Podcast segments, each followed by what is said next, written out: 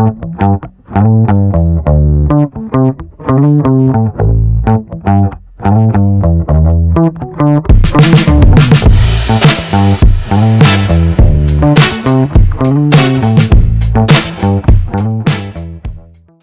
guys, we just just wrapped up our second episode, episode two of the four three five podcast. We're doing the housing market update. I got Branden, I got Jeff.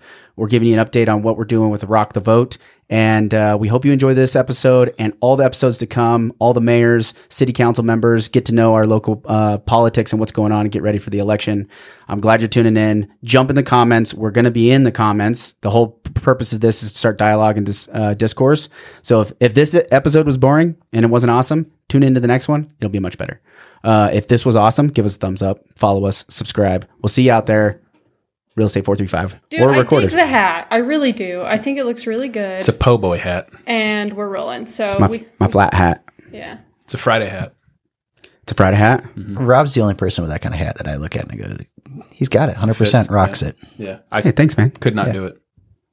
I think you Branden, could Branden do couldn't do it. I'd get beat up if I wore something like that. I'd beat you up. it. Somebody should beat me up, probably. All right, well, Very true. let me know when. We'll arrange it.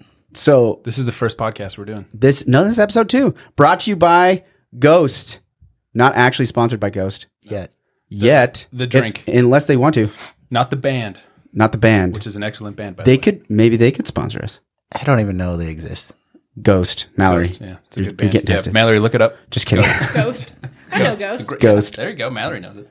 Um, so this is episode two. The first episode we did was on Zoom, brought to you by Cup Bop, also still delicious Cup Bop That's right. But we're greatly improved since episode one. off Green Springs Mm-hmm. in the Albertsons parking lot. Cup Bop, it's delicious. Mm-hmm. It is good, but if you order it spicy, you It is you- gonna- they mean spicy. Yep. Ooh, Oh, Red yeah. Fort. Was that wh- who's been the spiciest lately? Because you're the spicy guy. Are you a spicy guy too? Oh, you're like yeah. I want to know More who's gonna have the most. More than me. Branden's more than me. Yeah, Uh, yeah, Red Fort wasn't too you're spicy. gonna you're Are you gonna kidding? have to commit to the mic, You, dude. you asked them like extra spicy. no, I said spicy. just start start kissing the mic, dude. You just If gotta make you- love to it. If it's you not tell gonna sound if right. you tell Red Fort that extra better? spicy, That's better. I, I've learned there's two places you do not mess with spice levels, and that is Indian places Mm-hmm. and Thai places. yeah. Bombay Cafe got it pretty good too. Bombay. I, I cafes. said, hey, give me the spiciest you can get it, and that was that was You were hiccuping from the Royal Thai right here in Santa Clara. that was hot too. Yeah, This episode's brought to you by Royal Thai. Big shout out to Royal Thai. They make Delicious. a delicious lunch. Their specials. Check them out. They're all over town too. Delicious. There's two of them. No, I think there's because there there's the? Royal Thai off uh, Brigham. uh, Telegraph. It's still over there, yeah. and then there's right, the Brigham. And the then Express Clara, off um, in Desert Hills, Mhm. right? Yeah. And then the one in Santa Clara. Mhm. Delicious. The one over by like Home Depot. That's not a Royal Thai. It is, Um, it's a Thai place, and it, it is good, really good. the one by Sonic. Hmm. It's like behind Sonic Oh, that's on Telegraph. on Telegraph. Yeah, that's Royal Thai. That's Royal Thai. Mhm. So Home Depot, what are you talking about? There's a Thai place over by um, Home Depot on Sunset. On Sunset, that's the Thai kitchen. Yeah, and wh- Thai who's also delicious. yeah, really good. so good. So we got Thai places all over town. Um, that's enough for our sponsors. I think that's that's it. We're Yeah. we should be covered. I think that'll pay for all of the fees. I don't think you're allowed to call them sponsors if they're not really sponsors. But but maybe they they're sponsor. I'm ju- I'm they're trying to sponsor, earn the spo- right. sponsor candidates. Sponsor candidates. yeah, potential sponsors. Okay, I think I'm curious to know if Branden can give us the summary of our voter project. Mm. Branden, do you think you could give us a summary of the voter information project that we're working on? Um, This is episode one of the series for the project too. So yeah. So uh, you could just stop me if I get too far off track here. Oh no, I'm gonna let you go. You're gonna just let me go, huh? Uh, so historically, there's really low voter turnout in local elections, right? Um, so if there's not the big national election to go with it, you know, people pay, don't pay attention to it. Um, they don't think about it. They, you know, there's not big debates on TV for them to watch on, you know, Fox or CNBC or CNN or whatever. Uh, Before before you keep going, how would you rank uh, how caught up you are on politics in general, and then okay, first first is local politics. How caught up are you? Could you tell me who the mayor of St. George is? I can tell you who the mayor of St. George is. Could you tell me the mayor of Ivins? No. Santa Clara, No. Washington, Yes. Hurricane. Yes. Nice. That's pretty good. Uh, I could probably tell you who most of the city council is in St. George. I could tell you most of the city council in Washington. Like who they are, but what about their platform? Like Yeah. what they what they kind of Uh, not in St. George. In Washington, a little bit more so. Um, when I moved here, when I moved here, just and then we'll get back onto the summary. When I moved here, my assumption was I was like, how did people run for local office if it's like just this super right, all in a big group? Like who is a dissenting vote? Like how many is there like dissenting votes on this? And uh, as you dive deeper into it, even within you know certain ideologies, right? We're a big spectrum of belief systems, all meshed into one, even in Little St. George. So I, I think the assumption that I made when I first moved here was way off as I got deeper into it. So, like, you know, topics wise, that's the hard one to really dive into. But keep going. So you you're not really plugged in. You're, you're semi plugged in. I would say I'm like your average person plugged in in local politics. Started paying attention to it a little bit more during the pandemic, and then got a lot of what I know of people is I, I learned through the pandemic and, and paying more attention. And uh, after the pandemic kind of ended and everything went back to normal, I got back into the swing of my business and my life, and haven't paid as much attention. Yeah. Um, so kind of out of tune, and out of touch with it but I'm also learning that there's, I mean, there's a lot of really important stuff, right, in in local elections. So, you know, the whole idea of this is to help people get easy access to the information that they need to be an informed voter in a meaningful way that's easy to access, um, hopefully exciting and you know entertaining for them to you know become a informed voter and help drive uh, additional turnout to the polls. Yeah, sweet man. Pretty good summary. That's a pretty good summary. Yeah. What would you add to it, Jeff? What else are we doing? So we're trying to drive traffic to you know vo- voter information, voter registration. Um, we had the podcast. This is kind of ep- episode one in the new digs. Shout out to Blueform Media. But what else would you add to what, what is it we're trying to do? Yeah, I think the one of the biggest things is um, historically younger people don't. Sorry, How's dude. that? I should probably lower it. It- Let me just get it right up in my face. Get it right up in there, man.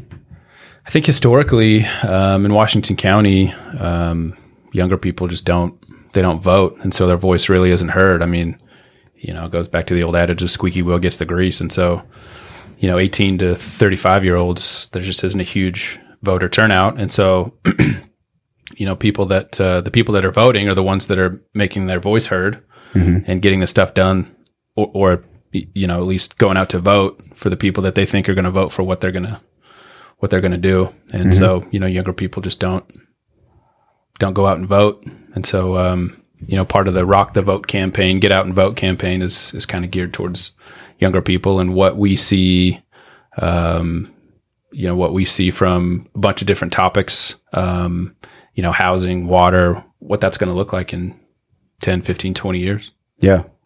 Well, you know, going back to why 18 to it's like really 18 to like 35. Right. It's the biggest demographic that gets kind of missed. Mm-hmm. But even more focus is be 18 to 20 25, right? for sure It's just that second stage where you're in college. You actually might even not even be residing in the city you ultimately plan on being at, right? Because so many people are going to college or they go away they come here from out of state. they go on a mission. You know, there's so many, especially in the local pol- population.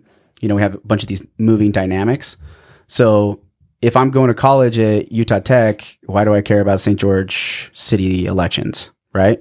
So the demographic that's actually living and operating in St. George, you know, I think there's a big portion that's the Utah Tech, but what about the ones that are not? Why is it important for 18 to 25 to be paying attention? Like from your perspective, why should they be paying attention? Yeah, a few different reasons. Um, but I think one of the most important is um, is wages, is um, the length of time that the. I mean, if you're 24, 25 years old, um, you know, you might love St. George and might not want to go anywhere. You might want to stay here for the rest of your life. Um, and local politics can can affect the trajectory of what that looks like. Um, you know, and if you can't afford to live here when you're 24, 25, you just graduated college, you want to stay, you might have to move. So, and you know, we want to be able to at least, you know, from housing, that's that's a pretty pretty big topic. Provide the opportunity for you know younger people to stay here and live here. Yeah. What do you think? Why, why should they pay attention? Because the the 21 year old me, I was a political science major, and I didn't know anything about the local city that I like. I didn't know. I didn't know Probably what care, was going on. care either.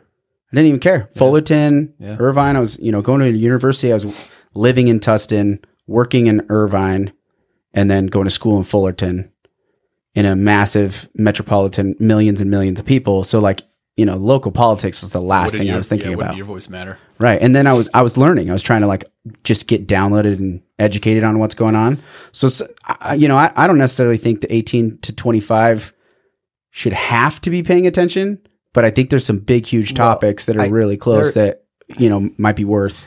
but their vote counts just as much. Exactly. Their vote counts just as much. Yep. And they're doing themselves a huge disservice because, y- you know, through my perspective, you're taught that all the big decisions and all the big things, they all come out of Washington, right? Oh, who's, who's the president right now? Well, really, you know, to We don't have a to- lake. pow- to- to a- I'm gonna I'm gonna say this like on the record, which is a fact and I'm verified. We don't have the Lake Powell pipeline moving forward specifically because the president is Joe Biden. If the president was Donald Trump, there was there would dirt- be no Dirt would be moving right now. dirt would be moving. We'd have water. But my point, like, but but that's- th- this is okay. That's a huge infrastructure project, and I, I Mm-hmm. that that plays into things certainly. But my point being is that if you if you're trying to do a development to build uh, uh, an apartment complex or um, uh, you know a, a plat of townhomes or something, you're trying to do something that could help you, those younger people starting off in their families just a couple years after the age that we're talking about. Um, that's not approved by the president. That's not approved by Washington. There might be sometimes funding that comes in. Like there's there still is right. That's important too. But you could have all the funding in the world, and if the city council or you know is, is going to sign off on it, doesn't fit the city master plan, whatever, you could have all the money in the world, and it's not, just not going to happen. So Yeah. And I think we made, I think, and I think everybody's in agreement that mistakes have been made in the past, right? And probably one of the one, one of the bigger mistakes that we're reaping right now is uh, housing affordability. Like I think that's one that's like really on the forefront. And if you are from 18 to 25, that's a that's a you got to let your voice be heard because the city council isn't hearing, you know, somebody say I can't find a rental and paying paying what you want me to pay is stressful, right? It it is putting pressure. It's limiting, you know, who is able to come and do the work that needs to be done here. Yeah, I mean, if you're 19, going to going to Utah Tech, and you you you know you don't want to live on campus, it's going to be hard to find a place. Getting Yeah. student housing on campus is expensive. Yeah. Yeah, when I first moved to Utah, my first place was one hundred ninety eight dollars a month. Crazy, man. Well, like I mean, this up in uh, Provo, but still. But at that time, like what year was that? twenty twelve. 2012. That wasn't that long ago. It's not that long ago. You know, when you look at home values, um, and we could take a, take a look at that here in a second, because that's what we're we're supposed to be talking about. Um, you know, they exploded really in the last three years to where it's just not affordable. Our affordability, like going back to 2015, we were still fo- affordable. Our affordability index, it's measured on a scale. Yeah. So anything over one, unaffordable. Anything under one is um, more affordable. And we were less than one for almost 10 solid years straight in St. George, 10 years straight. And then since 2021, that went out of whack and we're not anymore. But that one moment is because we didn't do any multifamily development. We did townhomes built for short term rentals. We built density as resort density, not um, primary residence density, because that's what the builders, that's where they were making the most money, right? There's only so many builders in town, so many framers to do the work. And they went to the market, they went to the free market and they said, Hey, we're going to make the most money doing this, right? But at the same time, just getting the zoning was very difficult, right? So if they could get the short term, they were just focusing their attention on the short term stuff and they just con- completely lost sight. And the city council didn't do anything to really like say, "Hey, we we really need multifamily." In, in my perspective, maybe they did it at some level, but I don't think they did a very good job of encouraging high density, right? Like apartment complexes, and we missed that for a decade. So, you know, as a 18 to 25, if you're here, You gotta you gotta speak up and say, hey, we we we definitely need that more of a, a running conversation moving forward, and we need to make better decisions on that. Or But- if you have kids that will someday between be 18 to 25, Yeah, Yeah, I mean that's one and of you the want things. them to, you want to be able to live by you. yeah, yeah, that's what we hear that all the time. You know, hey, my kids, you know, they're they're moving away. They can't afford to right. can't afford to live. It's a balance between the people not wanting to grow, though, right? It's like you know the people yeah, a lot of people don't want, you know, they don't want high high density and in their backyard, Yeah. right? That not what do they call that? The not my backyard. Yeah, not not my it's like the worst. NIMBY is the worst. I hate that word so much. Not in my backyard. get off my lawn. That I we're, want affordable housing. uh, I think somebody was talking about town. changing it to a YIMBY, a yes in my backyard, and I'm like, I don't know if that's going to market well. I don't know if that's I going to catch an on. I have an old friend that lives up in Provo, Salt Lake area that really helped open my eyes on some of that stuff. I didn't realize that was a thing. Yeah. Well, I mean, Yeah, like, I- early. I mean, I, I definitely do now, but I mean, I've, I, my my own parents, my own parents. She's like, there's just at a certain stage of your life, you don't want to necessarily have townhomes living around you. That's just not. You mm-hmm. know what comes from that. My mom lived in a condo and townhome in Huntington Beach, or I guess she was in Irvine for years and years, and she's like, I know what that's like. I just don't want that right now when I'm 60. You know, I don't I don't want to live in that environment. So there's communities that are like that, and we have a ton of those.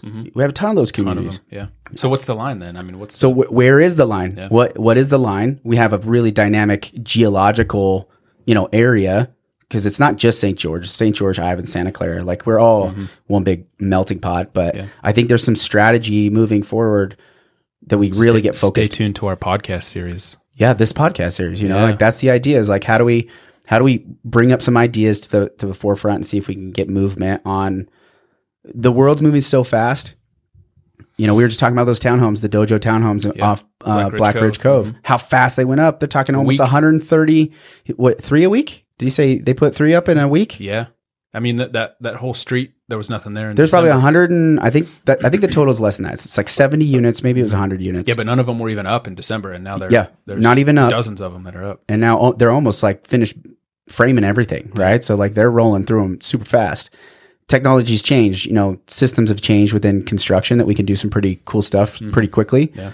So, you know, anyway, maybe we dive into just the housing market in general, but that's kind of the thought. I, I think uh, the podcast um, series interviewing local politicians is going to resonate hopefully with everybody that's that's listening in Mm-hmm. to give value outside of just what's you know what's the housing market like. Yeah. So Well, and I think maybe maybe it'll resonate too with people that are thinking about moving to Southern Utah and what you know what's going oh on. yeah yeah yeah You know, that's that's a comment thread that I would love to get into. Like everybody says, stay out of the comments.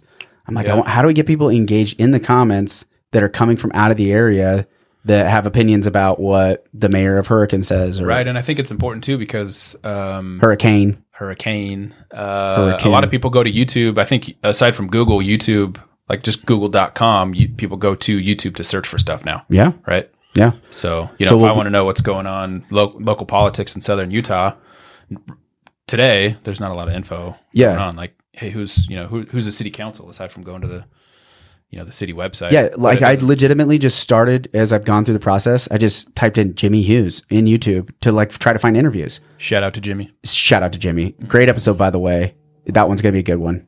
We talked about a lot of cool stuff on that one. Um, but he, you know, he didn't have necessarily an opportunity. We don't have like a news station in St. George to like tell people what's going on. Spectrum's gone. Like they haven't posted anything on the website since 2022. Like it's gone. Yeah. So I mean, like Wow. Jeff Got said, St. you George can, News. you can get on like the city website and see who's on the who's on Yeah. who's on the city council, who are, who are the mayors. And But they're short what, little bios, but like short bios. yeah, that's but come it. on, like what are they really? I mean, how are they voting? Right? What what's Yeah. their what's their policy stance? Stance? You know, how how are they feeling about different so what if I cultural wanted to find- topics? what if I wanted to find out somebody's um, somebody's voting record, like from a city council standpoint? I think Washington City is the only one that even Yeah. like makes it super accessible. But I've been Shout going out through to the Jordan over there? yeah. Hey, So- Jordan. Hey, Jordan has. We still need to get Kress uh, Kress Staheli uh, on the calendar. We still don't have him. He's my last mayor to get on the calendar, but we'll get him on. Yeah. I, so I went to the city city um, site. It's actually the state site. You have to go through utah.gov to get there. I should have pulled that up, Mallory. and go through the minutes. You have to s- search the municipality, and then you got to find St. George. You got to click on that, and then it go opens you up into a, a timeline of running minutes. We'll see if she can pull it up, and you literally have to click on each one. It'll say mi- the date and the minutes, and then you got to scroll through to find out what was voted on. Like you don't, you got to literally go through each Yeah, so individual it's- one. yeah. There's no consolidated. Uh, I think you go into. Um, Help me. so I think I went g- go up to government.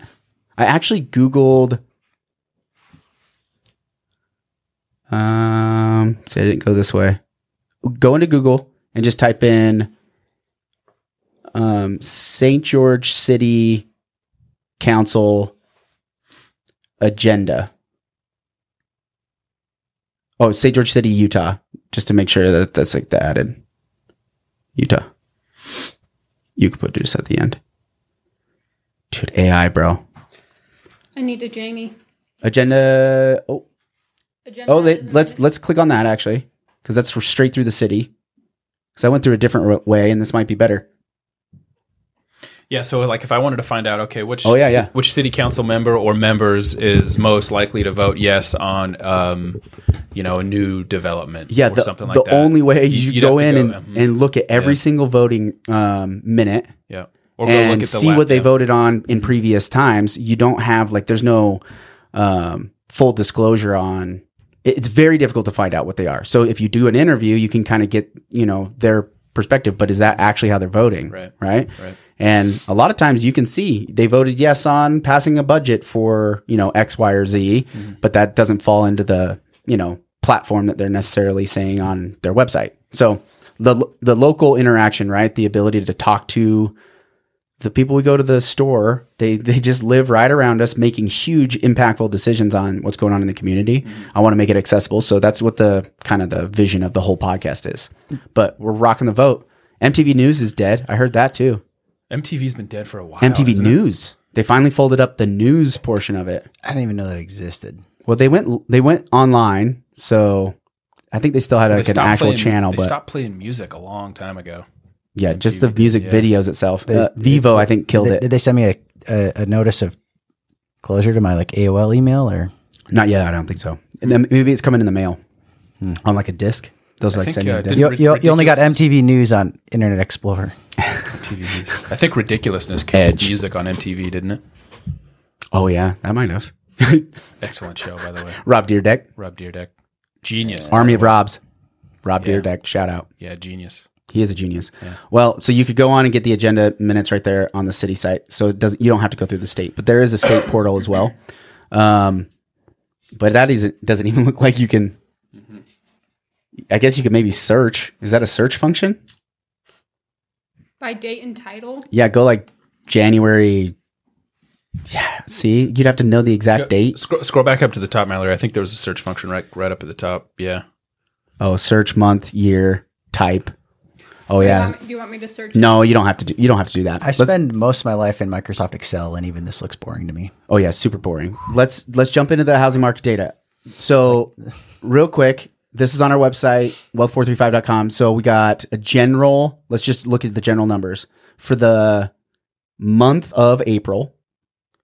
Average list price 841,000 in the county. So this is Washington County data, residential only. So it's not St. George City, it's not Ivins, it's specifically the county and residential properties, townhomes, condos, single family homes. A- average list price 841 at the average sold price it says sale price 621 almost $200,000 different or over $200,000 difference. Crazy. So listing way higher than what they're actually selling for. Median is what I look at the most 655,000 517,000 is actually what they're getting so another $150,000 off we're So- listing it way higher than they're actually going for it Yeah. So like. I wonder if sellers are still kind of clinging to the the crazy market. For You sure. know, back in 2021, where they think, hey, let's just list it. Let's just list it and see what happens. Uh, e- either that or there's voices in their ear saying, you know, well, if you're going to sell it, you know, uh, you could sell it for more. I'm trying to run a really roundabout way. Say maybe there's there's agents encouraging people. To Oh, yeah, little, maybe. a little, little higher than maybe they ought to because it helps them, you know, get get get the deal or whatever. What I what I find is a lot of times agents just don't know. They just don't know. So they they go off of kind of their gut. They do one CMA at a time, and then the sellers are always the one. They're going to do their research, which they should. Right? They're going to look at Zillow. They're going to look at tax value. They're going to hear it from their neighbor. But the problem is in, in They'll do some in- research. in in Utah. You have the same problem on the way up, right? That, that we had on the way up, which was the home would get listed and then it was kind of undervalued, and so there'd just be, be this bidding war where the market would bring Right. it up to value. Um, but now we're having the same problem on the way down, which is where the sales price in Utah isn't disclosed after, and so it's not as easy for like if I'm going to go on Zillow as just you know if you don't have regular to the guy, data, yeah, If I'm just a regular guy trying to see what my house is worth, all I see is all the other houses around me, how much are they listed for, not how much they're actually truly selling for. right. And so, you know, all of a sudden it can look really easily when I'm trying to even do my own research and I feel like, you know, my home's worth a certain dollar amount based on what I'm seeing, but I'm not seeing the real data set uh, of what stuff's truly selling for. Yeah. Well, and, and like property is such an important factor, but Oh, just kind of looking mac- macro, the market as a whole, though, comparing the two years, we're down 13% in sold value in the month of April. So the homes that sold in April last year, sold in April this year, prices are down uh, as a whole market, almost 14%. Look, look at the days on market. Uh, you were getting there, but Yeah. that plays into the the sales price sales price too. Look So it's crazy. 72 we went from a median i think the average is the best one to look at on that one Probably. So the the average cumulative days on market so it's the total amount of time on the market right right active and ready to go 72 days versus 16 days Mhm. which is a rolling number too like this Yeah. data you know there it's hard to calculate average cumulative days on market you just pull them from the data sets normally looking at it rolling is is better but year Right. to date is 71 and 27 so year to date over the last so we got four months of data Still data huge. Still a huge Yeah. gap. And it feels so much longer but 71 days is kind of like eh, that's about as long as It's a In- pretty healthy market. that's a pretty healthy market you know. Average days on market in 2015 were probably around 70 to 80 days on market too maybe even 90 so we're back to a normal market. So my my thought is this sellers aren't being patient enough and they're dropping their prices before the market is actually telling them what the real value is. Because let's l- look at um, our listing that was off uh, bluff. Uh-huh. I don't know we want to necessarily call out client names, but on that particular one, we were on the market for a while. The first offer we got was basically what we sold it for, right? Or did we end up getting more? A little bit more. So yeah, Yeah, and I mean the seller was patient. patient. And how long patient. we've been on the market for? About 100 days. 100 days. About 100 days, yeah. So he's patient and got his price. Yeah. However, here's the flip side. I showed a home the other day to uh, to a client that had been on the market for um, about 16 days, and it had already been dropped 10 grand. 16 days, It's not enough time. not even close.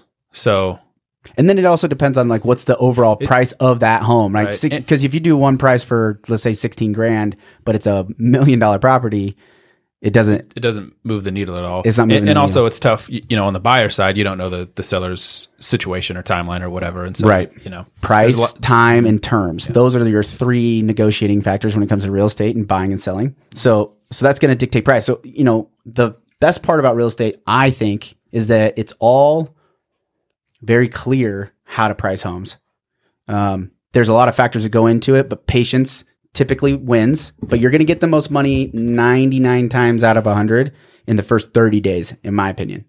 Like great marketing, hit the market, priced correctly, because if you get multiple offers even right now, you're still getting the very most money, no matter what. If you have two people that are coming to the table at the exact same time and they bid up against each other, you're going to get the the highest market value. In my that's my perspective. Um, and it it plays out time and time again because then you could wait uh, hundred days like our other client, get what he was waiting for, but what did, what was the cost of the hundred days versus potentially we could have gotten that price just the first couple weeks in because I think we got our first offer on like day fourteen or something like that, right? yeah, might have even been a little bit sooner. So, you know, the market is the market. We move slow. Six month rolls is really what we're looking at. So be patient. If you're a seller out there, I think be patient, but make sure you're priced. You got to, you got to be getting some showings. You can't just be sitting there and nobody's looking at it at all because that's a, you're way off on price at that point. Yeah, and I, you know, I would add too. You know, make sure, you know, make sure you're working with an agent that's going to be honest with you. You know, even if it's not what you want to hear. at least, um, you know, I I totally agree. yeah. Yeah, yeah. Uh, the thing I was going to say was just the incentive to come in low to get it sold. Um, there's not as many real estate agents out there, I think, that are like, I'm just going to price it low just to sell it fast because they have, if you price it too low, market will bring it back up. So even if an agent makes that Yeah, mistake, there's that house off, you know, off of Dixie Downs that did that. well, and, and when the market was crazy, when we were selling things in seven days, right? When the market was crazy, you actually could price it too low because you end up with, you know, 10 offers and at some point you got to cut it off, mm-hmm. right? And mm-hmm. out of those 10, you didn't actually get the, the highest buyer because it was seven days in. You just didn't get to the full market, let people, you know, download all the information. Mm-hmm. It's just a frenzy. So some people would bid it up 20, 30 grand, but what if they started 15 grand too low to start with? You know, they might have missed it because when you start saying I'm going to write out an offer for $30,000 over asking price as a buyer, you have this thing in your stomach. You're like, what am I doing? That seems crazy. It's crazy. But it was possible that we were undervaluing the house to start with. But that was most times it's not. I did that a couple times with clients, and the appraisal came in higher than the purchase price. Yeah. during all that craziness. Right. And appraisals are, you know, those, those are tough too. There's all, a whole all I'm saying is we, I felt confident that we weren't actually buying at thirty thousand over what the market really would bear on it. Yeah. Well, I think my favorite thing, Mal, if we if we could keep scrolling through, because this is just kind of a general summary of data. Um, this is supply and demand. So overall macro market last month uh, in April, uh, go all the way down to supplies at the top. Oh, I'm sorry. Just make supply at the very very tippy top. So in April, um, the MLS changed over to this um, crap, this graph, trends graph, and I, I miss I did wrong information to collect the data. So it looked like we were at a 20 year high in supply. And I was like, there's no way that's right. But I kept running the data and it kept showing up that that was the most homes that were active. Come to find out, there was a couple other things I needed to do. How, even though we're not at a 20 year high with supply, we are in a pretty big high um, over the last three plus years. Uh, we're, we're right back into the market we were at back in 2019. So it, you can kind of clearly see it from this timeline. COVID is this ripple, right? You can see the big drop down, uh, going back up, uh, you know, late 21 because interest rates, they were worried about interest rates. So you get this, you know, nervousness in the market. Then the rates stayed down. Buyers came to the market, sellers um, stopped selling, and prices boomed. And now, April of 22, the market has gone very cold. You can see it going apart. Now we're coming back together. So, um, this is, it looks like we're in kind of a normal up and down of a market. The best part about it, I think we only pulled back 15% before I think we're about to stabilize for a little while. I think we're probably going to be stable through spring next year, at least in our market, um, which will make upward pressure on pricing. So if you keep going down, this is the, the best, best part right here. This is exactly, if I'm a seller, what am I expecting? If I'm a buyer, what am I expecting? Starting with price, you know, no matter how you look at it, the first filter a buyer makes is the what am I going to pay for this, right? No matter what the price point is, that's the first filter. Then they say, I want a location and I want four beds and I want, you know, a garage and all that stuff. So if we l- just look at that first filter, we're in a seller's market all the way to 800,000 if not all the way up to a million, which right there at uh, 800 to or 900 to a million, we're just getting about to six months of absorption. So remember, I said earlier, you know, where our markets are six months in rolls. So that's when you're like, hey, there's more inventory than the, the market's willing to bear. And we crest over that over a million, and we're in a Yeah, but buyer's market up top. Again, six months is a pretty healthy seller's market still. Yeah, it's a it's a healthy seller's market. It- absolutely. And this is a rolling three month calculation. So, um, But a lot of sellers aren't used to that, right? yeah, Because the last couple of years, a lot of sellers are like, you know, I my, my home's not sold. It's been 32 days. What are we going to do? You exactly. know? So So that's why let's look at it 90 days. So we have these 90 day windows that we can look at. It's actually a FHA and uh, a Fannie Mae calculation that our MLS does specifically for understanding absorption rate. So I think this is it's it's one of the functions that not a lot of agents know within Flex how to do. But this is really good. If I'm going to list a house in a hundred thousand dollar window, you got to remember buyers, you know, price points can be really narrow but the ups and downs, especially once you get over 700,000, their windows are about a 100,000 at a time. You know, they're going to look down and up probably a 100 grand.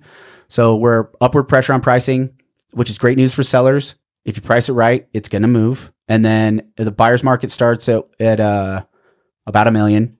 And we had a lot of inventory hit that was around a million all at once. But seems like that inventory is almost finished, right? There's not a whole lot of new building I've seen lately. Have you looked at the permits? Did you look at the permits from that market report? I, I wanted to have the construction up, but I didn't. I didn't prep prep for it. How are we doing on permits? Do you remember? Let me pull it up.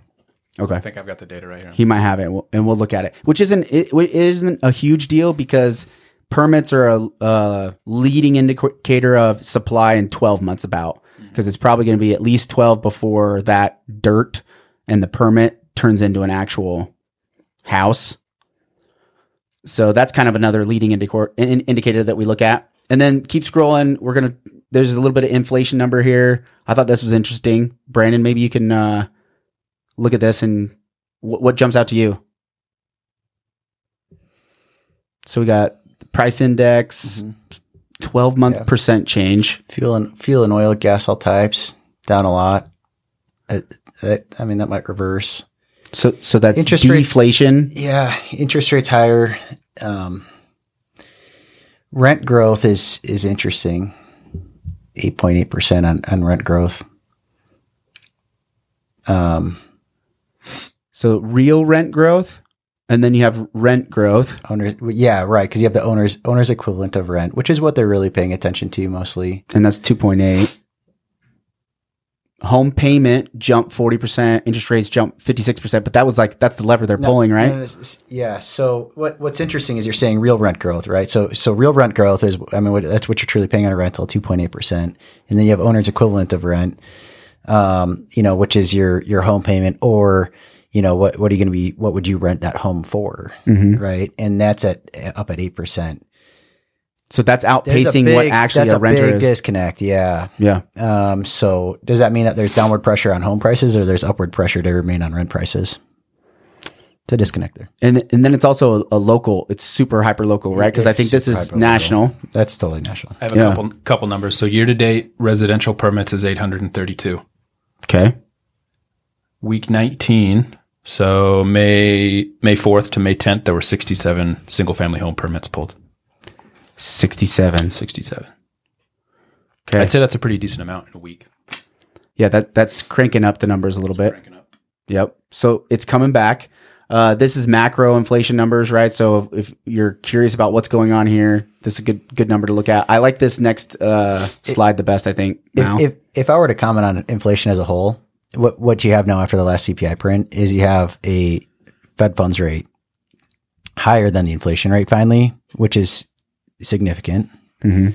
Um, but you are coming into a, a couple things, right? The liquidity in the market overall is is coming dry, and uh, but inflation's just hitting into that sticky spot. I, I think it's going to be a lot harder, just by own you know Mhm. arrogant opinion here, uh, that inflation could stick pretty hard um, at its current levels, right? yeah, To get back down to two is going to take, I think, a bit more time and work. Um, it's probably just a whole nother selling it- season, it- right? We got to get through a- Christmas again one more time, right? Before we can shake it off, I guess. well, the so un- ultimately at this point, the only thing that's going to get down lower is unemployment rate because you have you have you have real job you you have real wage growth that, growth that's driving the inflation numbers at this point, right? So um, the, uh, the unemployment would really have to rise, but the economy's holding strong. So then what ends up happening? I, I'm you know I'm not 100 percent sure, but the market certainly seems to bake in the idea that interest rates are going to drop by the end of the year in in a pretty decent way. At least the Fed funds rate, right? Obviously, there's a there's a disconnect between that, right? The And the doesn't rate. doesn't affect mortgage rates. However, right? It does it, I think the your your mortgage interest rate's probably more closely tied to the bond market than anything else. y- well, yeah, because they get securitized and sold on the secondary Right. market and MBSs. Um, you know, and, and oftentimes people look at like the 10 year as, a, as somewhat of a measure to Mm-hmm. try to look at, at what mortgage rates will be doing um, instead of a 30 year. Um, but uh, I mean, they change If- daily too, and there's so many Well- other factors that go into it. The interest rates are hard to project out. I, I, I guess what I'm getting at is, you know, if if the inflation, I, I mean, does or doesn't ease up one way or the other, but they drop rates. Um, I mean, the upward pricing that that, is going to happen on homes is significant, significant. and and so if you have, you know, if you have the same thing that happened in in twenty one, but you just dropped the interest rates to you know mortgage rates got to to four, Yeah. you know, like think what that's going to do to the home prices. I mean, Dude, it would just ignite. but but this, but like, it does nothing. But it does nothing for the affordability problem, right? It just it's going to make it actually. So even though rates would come down, it would make it more difficult to get. That's that's why in my from my in a big way. perspective, we're probably going to hold a steady interest rate. It's right on this cusp of. I think they found the middle because over seven, it was like you're dumping the housing market into the toilet, and they haven't gotten close. They went to seven. Uh, for like one week, if that, uh, back in January, and it was like, uh, we don't want to do that. You know, every application dried up. They came back down, and they seem to have like kind of stabilized around the sixes. It's like high sixes, and then I could see, sixes. you know, high fives, maybe in quarter four because they're trying to get where people normally are not buying. They want to encourage buying, and when they are buying, they want to discourage buying because you're trying to.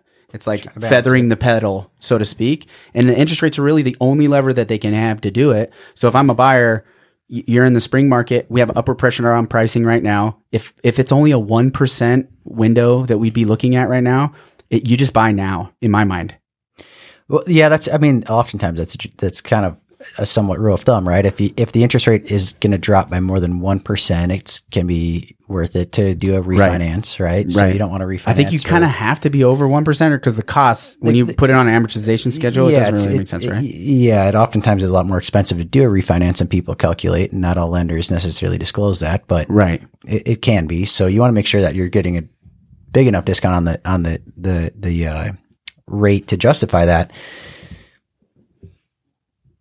But if you got to live somewhere, you got to live somewhere, Yeah. right? I mean, I, I Any second you're paying another landlord, you either you're gonna pay, in your life you're gonna pay a landlord one way or another. well, I, I you're think- gonna be it or somebody Some, else. sometimes it might depend on the situation too. Uh, Yeah. you no, know, for sure. but- It- yeah, I mean, that, well, that's my general rule of thumb, right? If you're going to be somewhere for you know five five to seven years at least, you're pretty stable. You have a stable stable income or stable job, right? Life's pretty stable for you. It's, it's generally speaking a pretty decent time to buy a house. It's funny right? because uh, Colton Curtis, shout out to one of my clients, Colton, who's now a real estate agent up north, and he was 19, and he w- there was no no no such thing as stability, and he's like, "Oh, I heard the thing to do is just ne- never rent, just go buy something, and I want to get a townhome." He lived in his van and immediately started renting it out, and cash flowed from day one, and now he's got like two hundred fifty thousand dollars in equity in it. He's you know 23 and he, he still he was living in his van. He's just kept living in his van and snowboarding and working like normal, but he was a homeowner doing nothing but having tenants pay him money. It was just brilliant, right? He just saw the saw the idea right out of the gate. I just I just met him randomly a couple of weeks ago. Colton, I know. While I was up in Salt Lake, yeah, He always falls into my in my world one way or another, Yeah. man. Him and I I- are connected. yeah, we had some breakfast and sharp sharp guy. Yeah, he's a good dude. Um, yeah. But yeah, so I, I think uh, you know if I'm if I'm listening to this, don't don't wait. If you're in the next 12 months, just go right now. If you're thinking about it, you can put the pieces into play to buy something right now. I think you should. Uh, there's going to be some big bonuses for um, first time home buyers in July because there's a big a big grant that's going to go like wildfire. So if you're interested in that grant and how to get some money directly from the government into your pocket for a brand new construction, we even have condos that we know of that will be available to purchase here in St. George. If you're a first time home buyer, younger family, college student, you name it, you're 18, we want to get you one of those condos to start this. if it's the right situation. if it's the right There's, some, situation, there's right. some caveats to it. So just because you can do it doesn't mean that you should. Right. But if it fits your situation and your yeah, come talk to us about it. yeah, we for we want to help you through it. Yeah, Um, I think that's a big big driver. Uh, this uh, affordability in 1989, a car would have cost you fifteen thousand dollars. In 2023, we're at fifty thousand. I'm rounding up. Adjusted for inflation and then the real percent change with that inflation, 30% more to own a car today than it was back in 89. 45 uh, or 48% more expensive for gas, 62% more expensive to purchase a home, but the mortgage, believe it or not, is 6% less. So you have a cheaper adjusted for inflation mortgage right now than you did in 1989.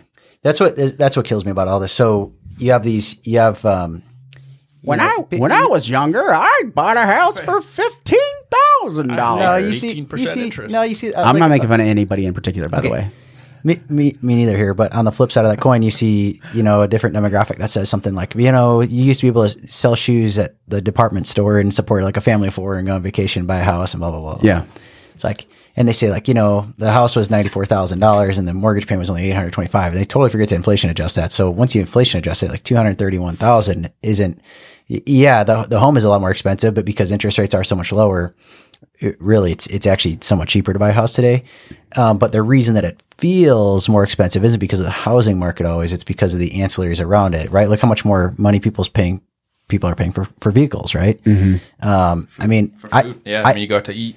I it has been, I mean, a lot of times in the last two years that I've sat with families that they have car payments in their family that are more significantly more expensive than my mortgage. yeah. Um, so they're, they're you know cars you're paying for fuel it's a huge expense. Yep. Um, if, And if, if fuel's overall- up, utilities are up too, right? On housing. Wait, and overall though, like looking at that, that's on a average purchase price of 375. Our our median was over 680. Yeah. right? Like yeah.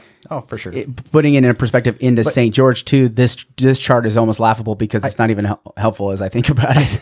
Because I'm Well- like, oh shoot, this doesn't. If you're living in St. George, this isn't as helpful. But I think macro, Well, it's still always something to, Here's the to the, the macro about. point I'm trying to get at is that is that housing is not um in our area it can be very difficult, Mm-hmm. but you have some huge costs and, and cost inflation in some of the other areas that money's being spent. So it, if you're mindful, really truly mindful of of where money's going and what that style, lifestyle looks like, if home how, home uh, owning a home and housing is a priority for you, it's not so so far out of whack that you know just give up and all hope is lost. Right. It's Stay in the game. you can stay in the game on this, right? There's yeah, we can watch it. It's slow. A lot of our clients, it's like 12 months before they actually pull the trigger and get something, right? As far as buyers go, a lot of people take their time doing Well, it. I think that's the normal. Well, and it's gonna be like three years before they call you back and thank you too. yeah, if they ever do. Um, no, it's, it's like, oh, I'm, I'm going to talk to a real estate agent um, seven days before I decide to buy a house, right? Like that's that should not be the strategy. Strategy is like, hey, go find a real estate agent you like, uh, connect with them, get understand the market, help them, let them educate you on the market so you can follow along. And then when the moment's right, then you go back to them and you say, hey, because that's really the commission. I, I think driving this point home, it's hard for me to think about all the time too, is the commission that you pay. It shouldn't be for the things, the services that were provided in the 30 day time frame between contract to close. Yeah. That's not what the services are for in real estate because real estate is a dynamic industry that is always changing. It's, you know, across the nation, 70% of the net worth of humans is residing in their primary residence. Their house, their real estate is their largest asset.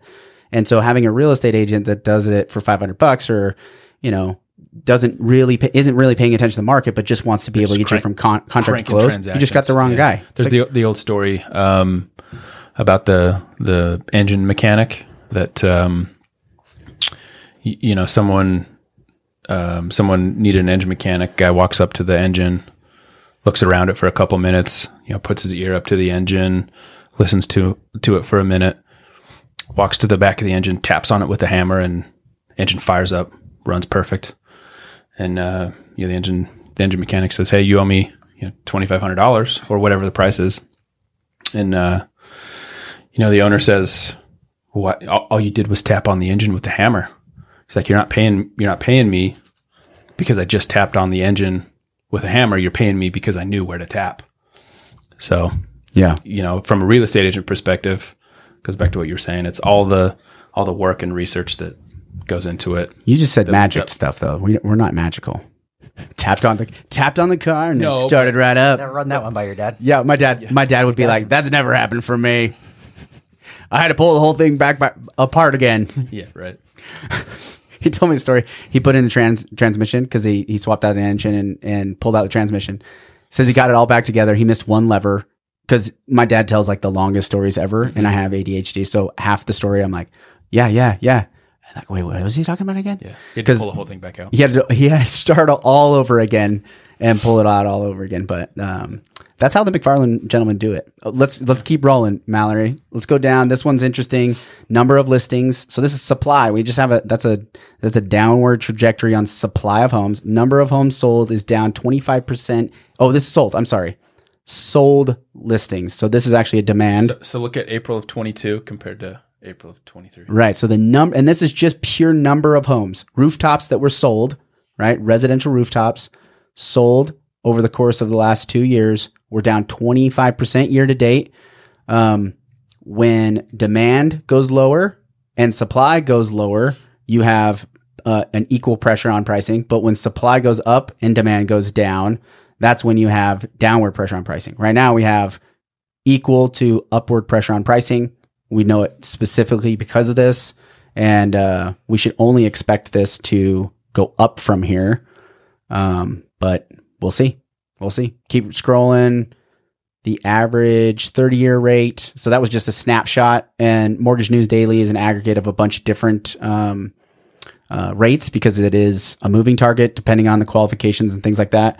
So you can kind of see it in the lighter colors. The Freddie Mac number is less than six and a half. Uh, but this is a three months. So it's on a regular basis. These things are changing. That's six and seven percent. We're jumping right there in that one percent range. So kind of what we were talking about earlier. Um, keep scrolling. if you go to the website, I think what do you want one, to say? of the, one of the one of just talking about interest rates. One of the things I really watch for is as the spread between the uh, thirty-year fixed rate and the ten-year bond gets too far. It, it, it if there starts being more than a three percent spread on that, Mhm. y- you will likely see a mean reversion. It, it just can't. It can't be spread that far. So if you are looking at, you know, h- houses and rates and stuff, and that's looking a little out of whack, um, you might not be too anxious or too over eager on something that you're not for sure on. Mhm. But if if you see that the closer the 30 year fixed rate gets to the 10 year treasury, you might be able to lock in a really nice interest rate for a long term on your you know long term purchase on a home. So if you're Just- wa- just watching that consider, as yeah. those things come together, so if you got a long time frame like 12 months and you're kind of watching it, is that what you mean? Yeah, if you're kind of watching it and, and you're like, well, I, I- yeah, I kind of like this house, and and there's not a big spread between those, it, it might be just a nice. Where do you go if you don't make pull your final out? don't make your final buying decision based on that. Yeah, right? but if just let's say let's say there's some stat nerds out there, they're just like you, uh, where would they just go to look at it? pull I mean, you can pull that right on on uh, um, Do you, mortgage mortgage Yahoo. Finance. Mortgage date. Oh yeah, mortgage news yeah. daily. Mortgage News Daily. That's where I go for they all the of it. That's like they- my they- go-to. Yeah, they have the ten year. on They do have that. That's right. Yeah, they got the ten year treasury. I mean, Yeah. I, all I'm saying is like, so if it's the the, the mortgage rate is six and the ten year bond is, you know, two seven five. Yeah, too much spread, right? But if if, if the if the mortgage rate is, you know, six and the ten years four and a half, five, all of a sudden you're that'd be that'd be a, probably a nice little time potentially. yeah, because Um, inflation's with- going with up the and current craziness in the rates. Yeah. yeah. Um, you know, again, Real estate make hedges- a final buying decision based but on that. but real estate hedges inflation at a certain level. Well, uh, what you know, so like if you look and you're just saying like, how do I be the guy that's you know not locking in seven and a quarter on this chart when obviously you know, hey, some people are locking in closer to six. Right. Yeah. There, there, there's some there is some indicators that you can look at out there to to, to help you understand a little bit where rates are going. And in I don't know. I hear you. If somebody does, and they don't want to get too, if somebody doesn't want to get too deep in the weeds, I don't know. Give give me a call. I love, Yeah, I love just looking at this stuff. So yeah. You could geek out about that all day long. yeah. Um, if you keep scrolling, it's developments and what's happening right now. Thanks to McCray Hepler. Shout out to McCray and Eagle Gate for putting this list together.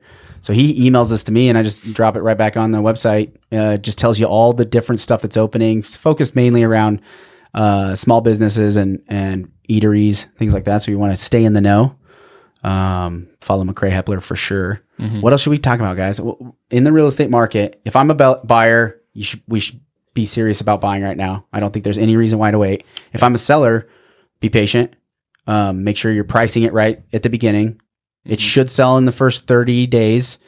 Um, if it's not selling in the first 30 days, make some price a cha- uh, you have to make some price change because that's the only way you get a new new demand uh, group through. But you don't have to make huge jumps. We're talking 1% at the most at a time probably. I think. You could make bigger jumps if you're eager to really move it, but I think you get it's dangerous because you kind of pull some negotiating power out of the way if you're showing your cards too early. Yeah, I think a price drop. I mean, from a buyer's perspective, you see a huge price drop, and it's like, well, what's wrong with the house?